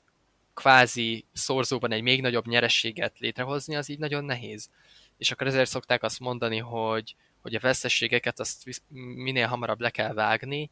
tehát egy ilyen 5%-nál azt szokták mondani, de mondjuk legkésőbb egy 10%-nál el kell vágni a vesztes cseréket, mert különben onnan nagyon nehéz lesz visszajönni. Amúgy ezzel tökre egyetértek, tehát hogy, hogy sokszor azt is mondták, mondják, hogy, hogy a következő féleképpen érhet véget egy kereskedésed. Tehát én is mindig azt mondom, hogy legyen egy indok, amiért megveszel valamit, legyen egy beszállód, amiért megveszed, és legyenek kiszállási feltételeid és hogy igazából vagy ö, pluszba jössz ki, vagy nullába, vagy minimális veszteségbe, amit előre megszoptál mondjuk egy stoppal. De hogy, hogy, hogy ez, a, ez a három megoldás, ami játszhat, és hogy szerintem is az a portfólió védelme, amit Peti te is mondtál, az a legfontosabb. Tehát az, hogy te ne veszítsél mondjuk mínusz 40%-ot, az sokkal-sokkal fontosabb, mint hogy esetleg nyerjél plusz 40-et. Pont, pont azért, mert ez szimpla matek, amit mondtál, hogy, hogy a, a, ha kisebb egységed van, onnan már többet kell azon növelni, hogy nullába legyél. Tehát, hogyha nagyobbból buksz, akkor, akkor az ugye nyilván ö, ö, negatívan érint. Tehát ezért is fontos szerintem az, hogy valaki fegyelmezetten kereskedjen, állítson stoppot, tehát tényleg nem is az a, az a kereskedésemnek az alapja, hogy nézek a grafikonon valamit, feltételezek valamit, és amíg az él, addig megyek vele, és tartom a pozíciót, de hogyha az megtörik, és azt látom, hogy amiért én azt a pozíciót megnyitottam, az a feltétel már nem valid, tehát nem hiteles, mert jött mondjuk egy olyan változás az árfolyamba, akkor azt kegyetlenül elvágom, akkor is, ha az mondjuk mínusz 5 vagy 6 vagy 8 százalékot jelent, és nem mondom azt, hogy de hát, hogy ez majd holnap majd duplázni fog, mert mondta a youtuber, hanem azt beismered, hogy ez most nem jött össze, ez most mínuszba elment, és nem spekulálsz arra, hogy de majd holnap ötszörözni fog, és kiülöd, mert ebből lesznek tényleg az, azok, hogy esetleg mínusz 80 vagy 90 százalékot is simán tud esni valami így a kriptopiacon, amit onnan meg kb. szerintem tényleg lehetetlen visszahozni. És ezt egyféleképpen lehet megtanulni, hogy így végigcsinálod párszor szerintem, vagy, vagy legalábbis nekem így sikerült, tehát hogy így a saját bőrödön. Eh, ehhez kapcsolódóan fontos még mindenki, aki, mindenkinek, aki mondjuk tőlem kér tanácsot abban, hogy így kereskedni, hogy kéne beleállni, hogy tehát egy kis pénzzel, már hogy jelentéktelen összeggel, tehát ilyen, ilyen 100 euró alatt, ami, aminek úgy valamennyire érdekel, hogy, hogy mi lesz vele, de, de hogyha véletlenül megfeleződik egy, egy oltári pekhes széria alatt, akkor azért nincsen túl nagy krízis. Tehát, hogy az elején még nem a, nem a haszonért mész bele, hanem hogy a tapasztalatért. A tapasztalat pedig ahhoz, tehát az kézefogható legyen, ahhoz meg kell egy trade journal, ezt is elmondják mindenhol, hogy, hogy írt, hogy mit csinálsz, jó dolog jegyzetelni, visszanézni utána, és, és tényleg én is úgy voltam vele az elején, hogy nem az érdekel, hogy éppen, éppen hol járok a portfóliómban, hanem az, hogy hány darab lezárt trade van, és hogy esetleg melyikből mit tanultam. Ez nekem ott, ott tűnt fel, hogy, akkor egy trédelgettem, és akkor egy ismerőseim kérdezik, amikor nyertem, vagy veszítettem egyet, hogy akkor most ez, ez mekkora bukó volt, vagy mekkora nyerő, és így nem tudtam rávágni, mert hogy hát mondjuk százalékba tudtam persze, tehát hogy az, az így fejbe, de hogy az most így nem tudom, bitcoinba, euróba, forintba, hogy mint van, az nem volt annyira lényeges, hanem, hanem tényleg az, hogy mennyivel vagyok előrébb fejben. Csak így lehet. Meg ami, ami tényleg tök jó, hogy mondasz, hogy, hogy kb. az, hogyha te így rástresszelsz, meg túl nagy rizikót vállalsz, tehát hogy mondjuk tapasztalatodhoz képest túl sok pénzt nyomsz bele egyből, és mondjuk nem tudom, mondjuk mondok valamit fél millió a havi fizetésed, de te beletolsz egyből 20 milliót, hogy azt te két hónap alatt meg akarod mondjuk triplázni, és de most semmi tapasztalatod nincs a tőzsdén, tehát nyilván akkor az a mellény neked tök nagy lesz, és az is benne van, hogy pont ez miatt tökre stresszelni fogsz, és olyan döntéseket fogsz hozni, ami még inkább rontani fog a teljesítményeden. Tehát, hogy az, hogy egy kicsit nyugodtan tudjál kereskedni, azt szerintem tényleg így az első és talán egyik legfontosabb pont, meg kérdés, hogy nehezen parázzál, hogy basszus, ez most, ez most százezret bukok, vagy kétszázat, vagy, vagy ennyit, vagy annyit, hanem tényleg, hogy nyugodtan, higgadtan tudják kereskedni, és például ezért én is, igazából nem is szoktam akár dollárba soha nem nézni, forintra sem nagyon váltom át, uh-huh. hanem csak azt nézem én is százalékban, hogy akkor most 5 százalékot növeltem, vagy 5 százalékot buktam, de nem matekolom folyamat, hogy basszus, akkor most már fél milliót kerestem, mert ha ezen elkezdesz agyalni, akkor az egy olyan, olyan irányba fog elvinni, ami csak rontani fog a te teljesítményeden. És egy másik kicsit hasonló tip szerintem, hogy én például azt szoktam csinálni, hogy a portfólióm teljes értékét azt így viszonylag ritkán ilyen két hetente, vagy inkább havonta szoktam felmérni, direkt úgy van összeállítva, hogy ne is tudjam meg, megnyitni egy applikációból és megnézni, hogy ennyi bitcoinon van, hanem ahhoz nekem mondjuk egy negyed órát bele kelljen tegyem, tegyek, mint munkát, hogy tudjam, hogy pontosan mennyi van most. És hogy az is tök jó, hogyha ezt nem folyamatosan nézegeted, hanem tényleg, tényleg csak így, így kereskedsz, és azt nézed, hogy minden egyes tréded az jobb legyen, mint ahonnan indultál. És még egy másik tipp, hogy én például a portfóliómat mindig, vagy általában próbálom úgy ö, kalkulálni, és megnézni, hogy most hogyan állok. Nem akkor, amikor a bitcoin 67 ezernél van, hanem akkor inkább meg se nézem, hogy mennyinél vagyok, hanem inkább akkor szoktam megnézni, amikor tudom, hogy szar a piac, és akkor így a, a, a szarabbat figyeled, és nem az van, hogy basszus, most ennyi millióm volt, és akkor most meg megfeleztem, és, és most meg milyen szar, tehát hogy, hogy egy kicsit így a rizikót így, így meg pszichológiai kicsit tudod csökkenteni ezt a feszültséget. Mert azt tényleg nagyon rossz látni, amikor kiszámolod a csúcson 67 ezernél, hogy Jézusom, ez, ez már ennyit ér, akkor már rendelem a, nem tudom, a lambót, és akkor utána meg lemegyünk fel annyira, és akkor meg nem tudom, a vajas kenyeret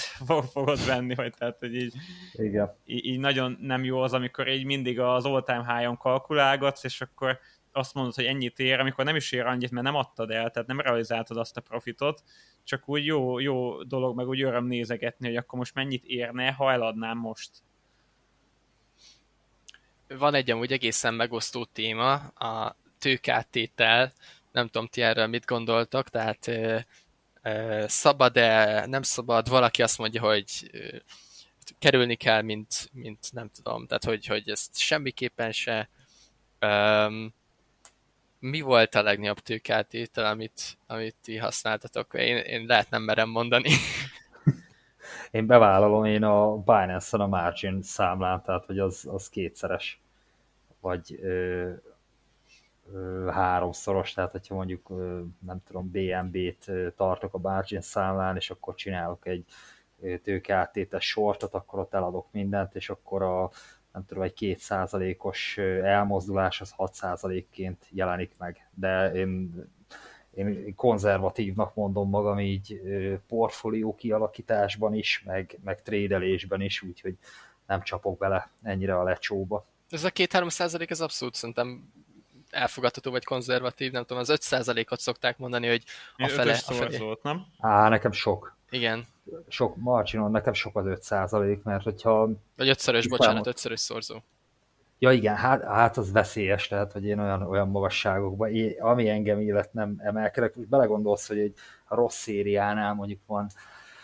öt rossz trader egymás után, és akkor kimatekolod, hogy az, az ötszörös tőke átétban mennyi, és még hozzáveszed azt, amit az előbb beszéltünk, hogy, hogy nem tudom, egy feleződésnél, tehát egy, egy 50% bukónál egy 100% nyerővel vagy pluszban az életben nem hozott ki uh-huh. megint, és akkor tehát, hogy az, az úgy tapasztalatszerzésnek nem, nem annyira jó. Mármit szerintem, de ez is olyan, hogy mindenki belőli, hogy, hogy mibe bízik. Uh-huh. Amúgy én, én is azt gondolom, tehát nekem talán 5 vagy 10 volt a max, amit próbáltam, de hogy nekem is ez a három kötél ötös szorzó, ami azt mondom, hogy szerintem az a reális. Tehát, hogy mert, mert hogy igazából én egy trade is azt szoktam számolni, hogy igazából nem érdekel, hogy 10%-os stoppot kell állítsak, csak a 10%-os stoppot állítok, akkor maga a pozíció mérete, tehát mondjuk dollárban az a, az a trade, az kisebb, mint hogyha mondjuk egy 4%-os stoppot kéne Igen. állítanom. Tehát, hogy mond a teljes portfóliómra vállalok egységnyi rizikót, ami mondjuk ilyen 1-2 vagy talán ilyen 3% szokott lenni, igazából van, egy, van erre egy kis excelem, és akkor azzal lehet így kalkulálgatni, de hogy alapból is érted a portfólióra vállalok néhány százalékot, ugye a tőkeáttételnél, meg ugye sokszor az van, hogy többet kockáztatsz, mint a teljes ö, értéked, amit van. Tehát, hogy az tényleg egy ilyen abszurd eset. Nyilván ez úgy állhat elő szerintem reálisan, amihez hasznos lehet, hogyha mondjuk a portfólió nagy része az, amik nem a Binance-en van, hanem mondjuk tegyük fel van 10 bitcoinod, és abból egy bitcoin van a Binance-en, és a többi az meg mondjuk nem tudom, Defi-be, meg Cefi-be, meg itt-ott ül, és kamatozik. És hogy igazából azért veszel föl tőkátétellel hitelt, és veszel mondjuk nem egy bitcoinnal a kereskedésed során, ha mondjuk öttel, mert hogy amúgy a, a többi részét te dolgoztatod valahol máshol, és hogy amúgy meg megszoktad, hogy ilyen 5 bitcoinnal mondjuk kereskedsz, és akkor igazából ezt hozod össze a, a tőkeáttétellel. De én, én azt gondolom, hogy van, vannak olyan esetek, amikor jól tud jönni, de az, hogy csak erre építeni, az szerintem nem, nem jó dolog. Én is nem veszélyesnek tartom, tehát hogy abszolút. Meg, meg ugye itt nincs benne az se, hogy hodl, mert itt tényleg, ha mondjuk ötös áttétellel nyitsz, akkor ha 20%-ot ellen, ellened megy a piac, akkor ugye 5x20 a 100, tehát elveszted a teljes likviditásodat, és tényleg likvidálnak, és amit volt, az nulla lesz. Igen. Tehát, hogy még az sincs benne, hogy te három évet kiülsz, és akkor legalább pluszba vagy, hanem ha ellened megy ez a tőkátételes trade, akkor neked úgymond ténylegesen annyi. Sőt, mondok egy jobbat, tehát, hogy a, ugye te a 20%-ot mondtad, hogy 20% esés után likvidálnak ötszörös tőkátételnél,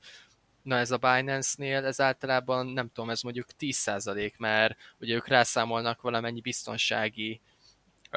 nem tudom, esést, hogy, hogy ők el tudják adni az összes tőkátételes pozíciót, ami ezen a szinten van, és tényleg nem tudom, azt szoktam figyelni, hogy, hogy, hogy amennyit én kiszámolok, hogy annyit eshet, annak általában a felét. Aha, uh, felét, felét mm, csökkenhet az árfolyam. Az tényleg durva. És ugye benne van ebbe az is, hogy, hogy azért a bálnák, akiknek nagy összegük van és nagy tőkével játszanak, ők azért tényleg tudják még szépen manipulálni így a piacot. És ugye vannak olyan időszakok, amikor lehet, hogy mondjuk esik 10%-ot az ár, de egy óra, óra múlva már ugyanott vagyunk, és a grafikonon az egy ilyen leszúrásnak tűnik, aminek sokszor ténylegesen az a funkciója, hogy kiüssék a stoppokat, elvegyék a kis halaktól a tőkét, majd amúgy megy minden tovább, csak annyi különbsége, hogy valaki megszívta, és amúgy meg egy sima ö, spotos kereskedéssel meg nem lenne meg ez a, ez a problémája. Tehát, hogy én azt gondolom, meg azt is szoktam mondani, hogy csak az marginozzal, aki mondjuk már egy vagy nem tudom, mondjuk két éve már kereskedik, ért hozzá, ismeri a piacot, és csak, csak úgy, úgy nyisson, meg vegyen föl úgymond hitelt, hogy, hogy még többel kereskedjen, mert gyakorlatilag ez is hitelfelvétel, amit ugye marginnak hívunk, csak, csak sokan ezt így észre se veszik talán. Meg ugye van díja annak, hogy te a tőzsdétől likviditást kölcsönzöl, úgymond. Igen, még a kereskedési díjon felül is, és Igen. minél tovább van nyitva a pozíció, ez annál, annál inkább úgy van, hát, hogy, hogyha tényleg ilyen swing trade csinálsz, és akár hetekig van nyitva, akkor, akkor arra lehetsz figyelmes, hogy mondjuk bukóba fordul a pozíció, visszakorrigálódik, ugyanott van, ahol, ahol beszálltál, de, de te még mindig nem vagy nullában. Ja. Még a végére szerintem annyit bedobnék, hogy milyen egy jó kereskedési platform, tehát hogy igazából hol jó kereskedni. Nagyjából azt írtuk össze, meg beszéltük át, hogy igazából a biztonság talán az első és legfontosabb, tehát hogy választunk egy nagy nevet, egy olyan nagy tőzsdét, aki sok ideje velünk van, nem tudom, nem hekkelték meg, ilyen-olyan auditja van, és tényleg lehet benne bízni. A másik, szerintem talán másik legfontosabb az a likviditás, tehát az, hogy tudjál aktívan kereskedni, akár egy kisebb altot is könnyen tudjál cserélni, és ne bukjál sokat azon, hogy alig akarja valaki megvenni, és neked mondjuk lejjebb kell állítanod az áradat, tehát hogy, hogy ez a másik legfontosabb szerintem, akkor nyilván legyen felhasználóbarát, és igazából direkt mondanám az alacsony feed a végére, mert, mert nyilván legyen alacsony a feed, de nem azt mondom, hogy a legalacsonyabb feed kell mindig törekedni, hanem egy olyan jó platformot kell választani, amelyik mindegyiket teljesít, és relatíve még olcsó is, tehát hogy szerintem így a fee az majdnem ami a végén van nálam és mindig azt kérdezik először, hogy tényleg melyik, melyik tőzsdén legolcsóbb kereskedni, és elmondom, hogy ez a 20. dolog, amivel foglalkozik el. Egyrészt nincs olyan nagy szórás köztük, másrészt meg nem, nem ezen lesznek a bukók, meg nem ez fogja megvágni a nyerőket, ez biztos. Hát meg gondolj bele, hogy ugye amikor mondjuk nagy hype van, vagy megy minden, akkor van, hogy lefagynak tőzsdék, és lehet, hogy te nullán tudsz ott váltani, de hogyha mondjuk épp szakad minden, és mondjuk 20%-ot esik a bitcoin, akkor lehet, hogy te ott azon garasoskodtál, hogy most egy tized százalék a fi, vagy csak egy század százalék, de egy fontosabb mozgás nem lehet, hogy 10%-ot buksz azon, mert konkrétan inaktív a tűzde, és nem is tudod használni. Pont akkor, amikor kéne. Tehát, hogy nagyon sok ilyen eset van, ugye, ez nem mindig rossz, a Coinbase-nél volt ilyen, és nekem egy, egyszer volt egy ilyen alkalom, amikor egy utólag visszanézve már egy nagyon csúnya ilyen fomót megúsztam emiatt, hogy áj, most kéne venni, de hát nem lehet belépni, ez nem igaz, és, és akkor így elengedtem a, a sztorit, aztán utána kiderült, hogy a lehető legrosszabb húzás lett volna. De ez csak ilyen érdekesség. Amúgy nálam a fínél van egy bizonyos határ, amit így nem szeretek átlépni, tehát amikor a Revolutnál azt látom, hogy nem is tudom ott mennyi, nem, akar, nem is akarom tudni, de hogy ott van még 3 százalék, vagy, vagy 2-3 százalék. Vagy igen, lehet, igen, amikor öt... százalékból, százalékokban mérhető, az már ténylegesen fáj. Tehát, tehát hogy, hogy, hogy, hogy az, az, az ilyen pofám leszakadt kategória, ráadásul nem is tudod ki, kiutalni onnan. Hát tehát a pozíciónyitásnál, zárásnál ugye az mindjárt kétszer annyi. Na igen. Um, úgyhogy az, az, az, az zsigerből azt én, én szoktam mondani haveroknak, hogy hogy oké, okay, mondjuk egyszer vegyenek ott, hogyha így csak így tényleg csak ismerkedni akarnak vele, de hogy, tehát, hogy ne, ne ott kereskedjenek, tehát semmiképpen ne, tehát hogy akkor már egy, egy, egy fél órát szánjanak rá, hogy valamelyik tőzsdén nyissanak egy számlát, vagy ilyenek, de hogy meg segítek nekik, tehát én el, el is magyarázom, hogy mit hogyan, de ne, ne ott, igen, igen, az fontos, amiket az előbb én mondtam, ott a kriptotőzsdéken belül gondoltam, tehát hogy amit Peti mond, azzal én is fullon egyetértek, tehát hogy az amikor ilyen 3-5 kal legombolnak azért, hogy te váltsál egyet, az teljesen abszurd. Én, én ez a, az, arra gondoltam, hogy te most Binance-en, Coinbase Pro, vagy mondjuk KuCoinon, vagy OKX-en veszel, ahol mondjuk az egyiknél nem tudom, egy tized százalék, a másiknál meg 6 század százalék, tehát hogy igazából mm-hmm. mindenhol iszonyatosan kicsi, csak valahol minimálisan még kisebb. Tehát, hogy az fontos, amit Peti mond, hogy azért abba az irányba elmenni, hogy sok százalékot lehúznak csak egy váltáson, az már elég abszurd. Na, ö, szerintem térjünk rá az utolsó témánkra, ami ugye így a Cardano specifikus lesz. Szerintem a Cardano-t azért mindenki ismeri, jelenleg a hetedik legnagyobb kriptovaluta, volt talán már azt hiszem a harmadik, negyedik is talán, tehát hogy volt, amikor jól előrébb volt,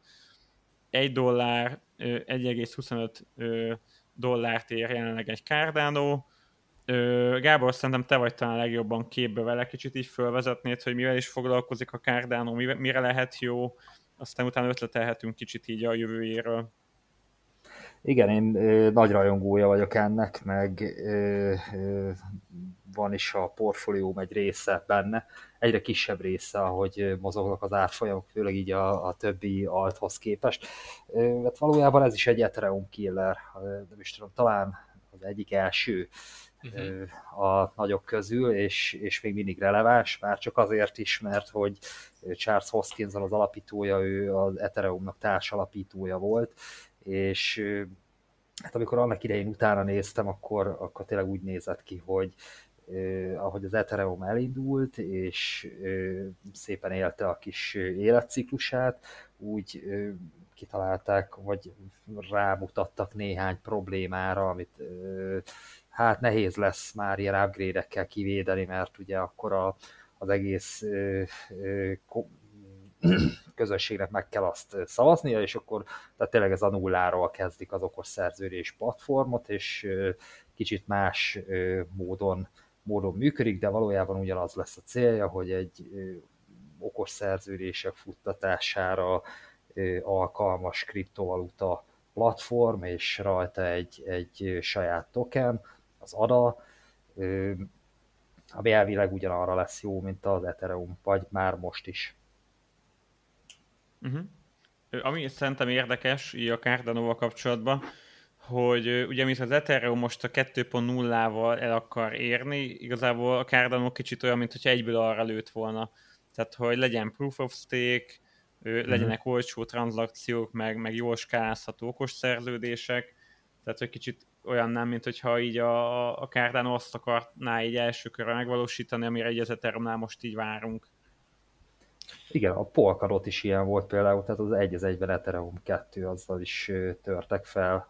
nagyon gyorsan, de valóban az összes Ethereum killer valójában Proof of Stake tudtommal, vagy, vagy annak valamelyik változata, Igen. és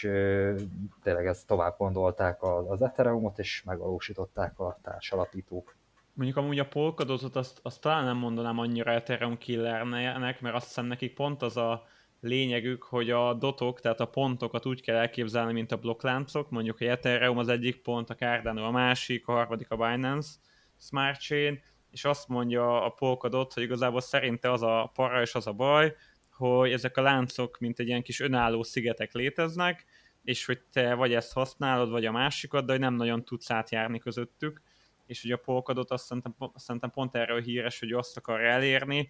az egész egy rendszerbe legyen, és hogy tudjanak úgymond ilyen cross-platformként egymással működni, ami szintén tök érdekes szerintem. Ami amúgy megfogalmazódik pár emberben, és amúgy úgy érzem, hogy bennem is így kritika szinten a Cardano felé, hogy ugye ez 2017-ben indult ez a projekt, és már akkor tudták, hogy, hogy tehát, hogy azt szeretnék, hogy egy ilyen Ethereum killer, ami ilyen proof of stake megoldással próbálja megoldani a, a skálázhatósági problémát, de hogy, hogy maga az okos hálózati kompatibilitás, ha úgy tetszik, az most szeptemberben jött ki, mit tudom én, négy évvel a, a projekt indulása után, ami, ami azt lehet mondani, hogy amúgy viszonylag lassú így a kriptovaluta világban, és persze amúgy ez lehet jó jel is, mert tehát, hogy azzal próbálnak meg védekezni, hogy a Cardano az úgymond egy ilyen lassú, nagyon megfontolt döntéseket hozó projekt, elképesztően sok egyetemi kutatást végeznek, tehát mm-hmm. hogy a nem tudom, a konszenzus mechanizmusokat mat- matematikailag alátámasztják, és hogy, hogy mindenre kutatást írnak ki, és megfontoltan haladnak, ami amúgy lehet, hogy abszolút egy, egy, egy pozitív dolog, csak hogy tényleg azt látjuk, hogy a semmiből megint előttör a Solana, a Zavax, a Binance Smart Chain, és, és csak így jönnek az okos hálózatok, úgyhogy nem tudom, ezek így ö, lehet, hogy csak nem láttuk őket, de hogy olyan, mint hogyha egy, nem tudom, hogy fél év alatt, vagy év alatt ö, dobták volna őket össze, Persze lehet, hogy mögöttem, hogy több munka van, csak azt, azt úgymond elrejtették az emberek szem elől, de szerintem mindenképpen azért azt elmondható, hogy a Cardano egy, egy lassú projekt, nem? Mhm, de, de, de Igen. szerintem is. A terv is ilyen, tehát hogy elvileg öt fázisa van, mire az elejétől a végéig megvalósítják azt, amit terveznek, és még mindig csak a, a harmadikban tartunk a Gogánben, tehát hogy most szeptemberben vezették be a, az okos szerződéseket rajta, és, és még lesz kettő, mire megvalósul, rengeteget tesztelik. Kicsit tényleg, ahogy mondtad, hogy ilyen lassú, tervszerű, ilyen peer review-k vannak, rengeteget két évig tervezték, mire egyáltalán ö, ö, volt belőle valami adható, vehető token az elején. Kicsit olyan, mint hogyha az Ethereum egy ilyen hát a Vitalik Buterin egy ilyen feltaláló így berobta volna az ötletet, és akkor elkezdte ők meg pont a másik oldalról, hogy, hogy inkább előre kitalálnak mindent, hogy mi hogy legyen, hogy fognak rá reagálni az emberek. Rengeteg ilyen játékelméleti megfontolás volt, amivel így összevetették, hogy tényleg körülbelül mire lehet számítani, milyen, milyen fejlesztések esetén, és megtanultak ezt-azt így az Ethereumnak a főleg az ilyen skálázhatósági ö, problémáiból, úgymond, tehát hogy ö, ezen ilyen párhuzamos blokklánc van, ö, hogy az Ethereumon egy ö, ö, szinten zajlik minden, a Cardano-nál pedig az adatokenek, meg a más ö, Cardano tokeneket egy, egy külön fizetési rétegen ö, utalgatják, az okos szerződéseket meg egy másik rétegen, ami így ö, el van szeparálva egymástól mindig a, a CryptoKitties-re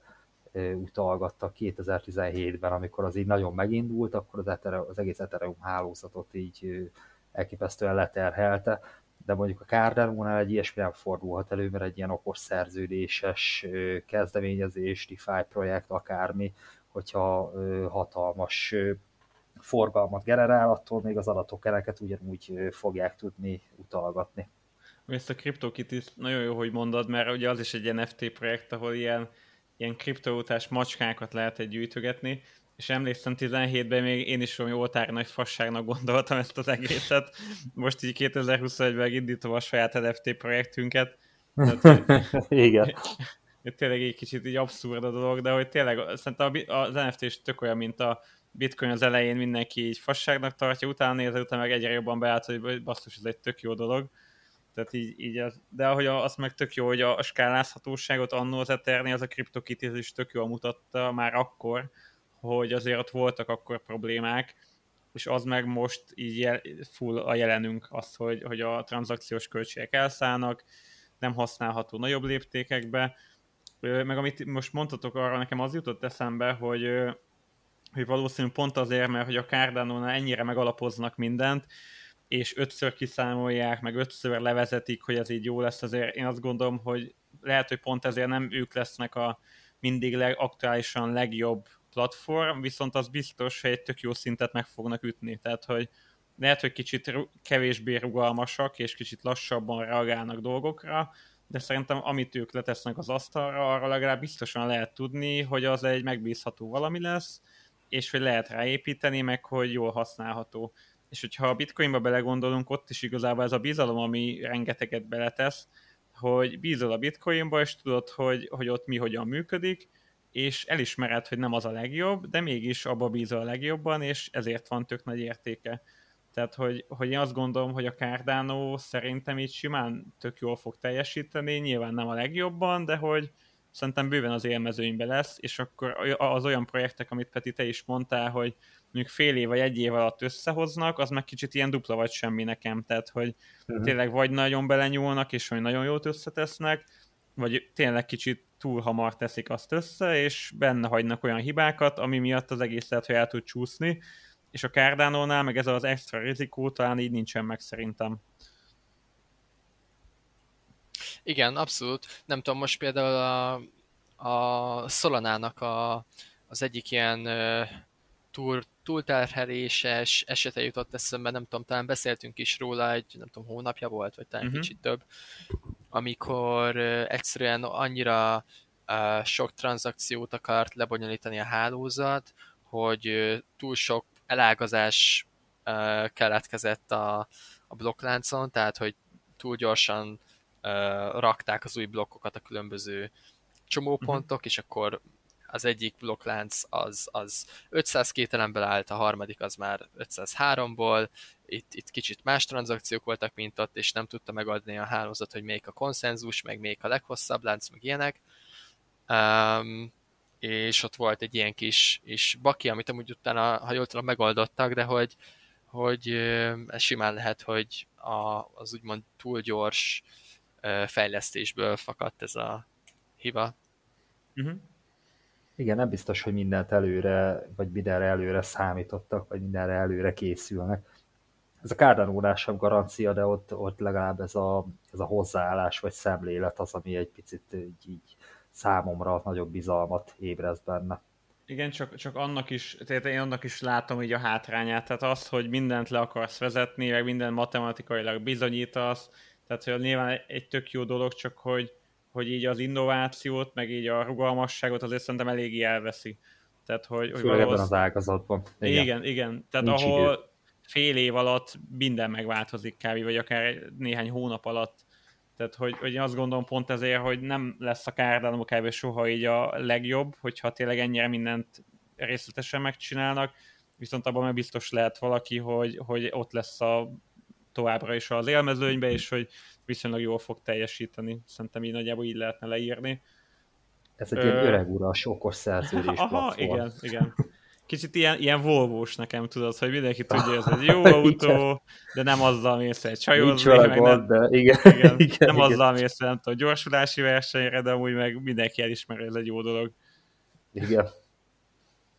Oké, okay. így a végére szerintem még arra beszéljünk, ami bennem most kicsit még kételj, aztán nem tudom hova tenni.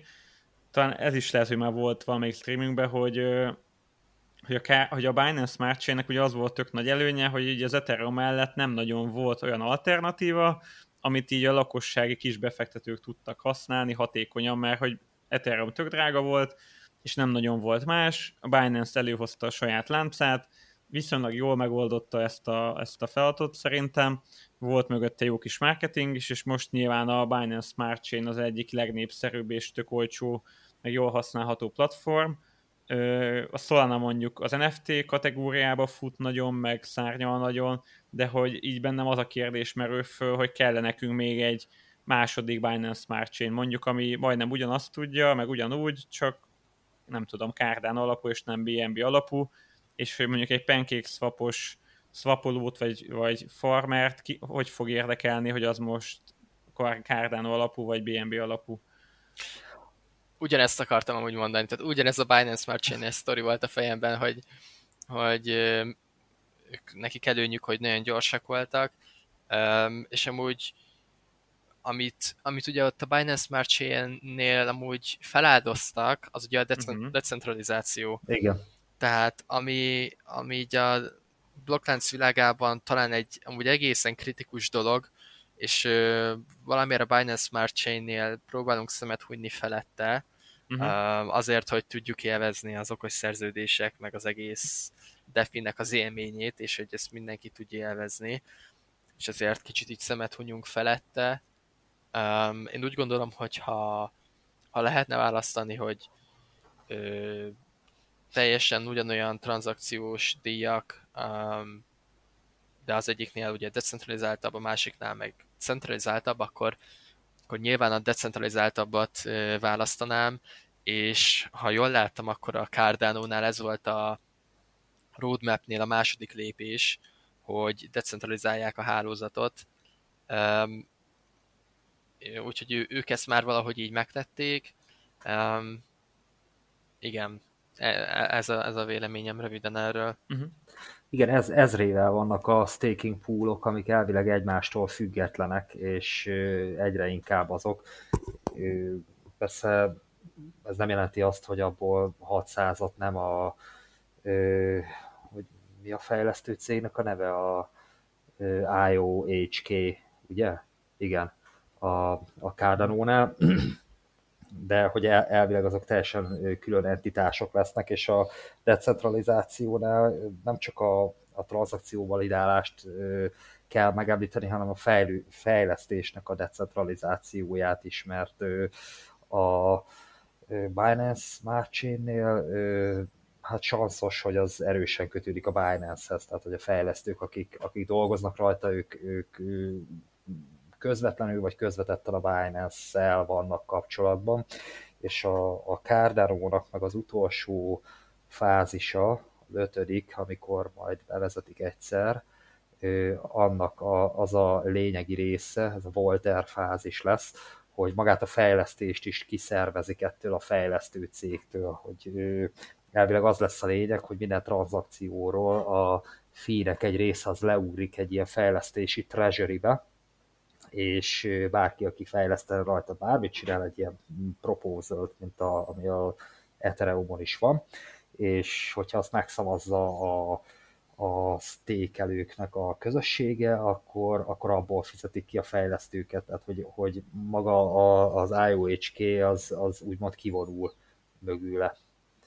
És akkor maga a fejlesztés is olyan irányba fog menni, mint ahogy azt a, a közösség elszigetelt fejlesztők ezt külön, külön megteszik, és meg tudják győzni a, a többieket. Ez tetszik ez a fajta governance um, stílus, ez, ez, ez abszolút előremutató szerintem ilyen defi világban. Amúgy... Később lesz. ez nem, nem tudja, úgy érted, hogy még sok idő beletelik még ez Hát valószínű, igen, tehát hogy ö, azt beszéltük, hogy azért ezek a fázisok kicsit lassan zajlanak, és még ez a harmadik Gogán sem ö, éppen végleges, és, és ö, ez majd az ötödik lesz, de ez lesz a, ez lesz a végső cél, hogy teljesen független legyen így körülbelül mindentől. Ami a valóságot illeti sanszos, hogy a, a fejlesztők, akik majd ilyen propózalokat fognak beadni, azok, azok az IOHK-nek a korábbi IOHK-nek fejlesztői lesznek, és, de hogy elvileg nem fognak ők egymáshoz kötődni már. Ugyanaz az Ethereum-nál, tehát hogy bárki adhat be ilyen Ethereum Improvement Proposal-t,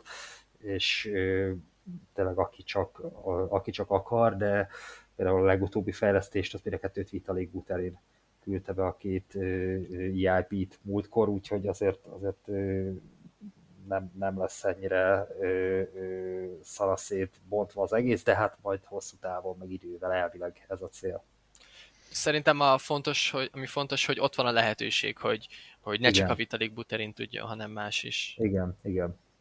Meg ami amúgy most kicsit majd az ilyen új kárdán a pupulok mellett szólhat, meg hogy használjuk azt a platformot, azok tényleg majd a nagy jó kis kamatok, tehát hogy az elején tudnak olyan kamatokat ajánlani, meg olyan lehetőségeket, akkor lehet, hogy azért sokan fogják mozgatni a likviditásukat. Szerintem viszonylag sokan tartanak azért kárdánót, most amúgy eléggé alul is értékel, tehát akár hosszú távra nem is néz ki olyan rosszul szerintem. De hogy lehet, hogy tényleg azért, mint a Kronosznál is azért elég sokan megindultak a Kronosz felé, még így a Binance Smart mellett is, tehát hogy a cardano is lehet, hogy láthatunk majd egy ilyen hasonló mozgolódást, ha esetleg így alakul, akkor majd mindenképpen jelentkezünk. Aztán, hogyha tetszett a mai adásunk, akkor szintén meséljétek el a haveroknak, meg kövessetek be minket Spotify-on, vagy akár az iTunes-ba. Aztán, hogyha van téma javaslatotok, akkor nyugodtan írjátok meg nekünk Facebookon, vagy akár e-mailbe, és akkor legközelebb majd így a srácokkal földolgozzuk ezeket az újabb témákat és majd mindenkinek kellemes ünnepeket kívánunk, próbálunk talán majd így a két ünnep között is jelentkezni, addig is mindenkinek jó kereskedést, meg kellemes ünnepeket kívánunk, sziasztok! Sziasztok! Sziasztok!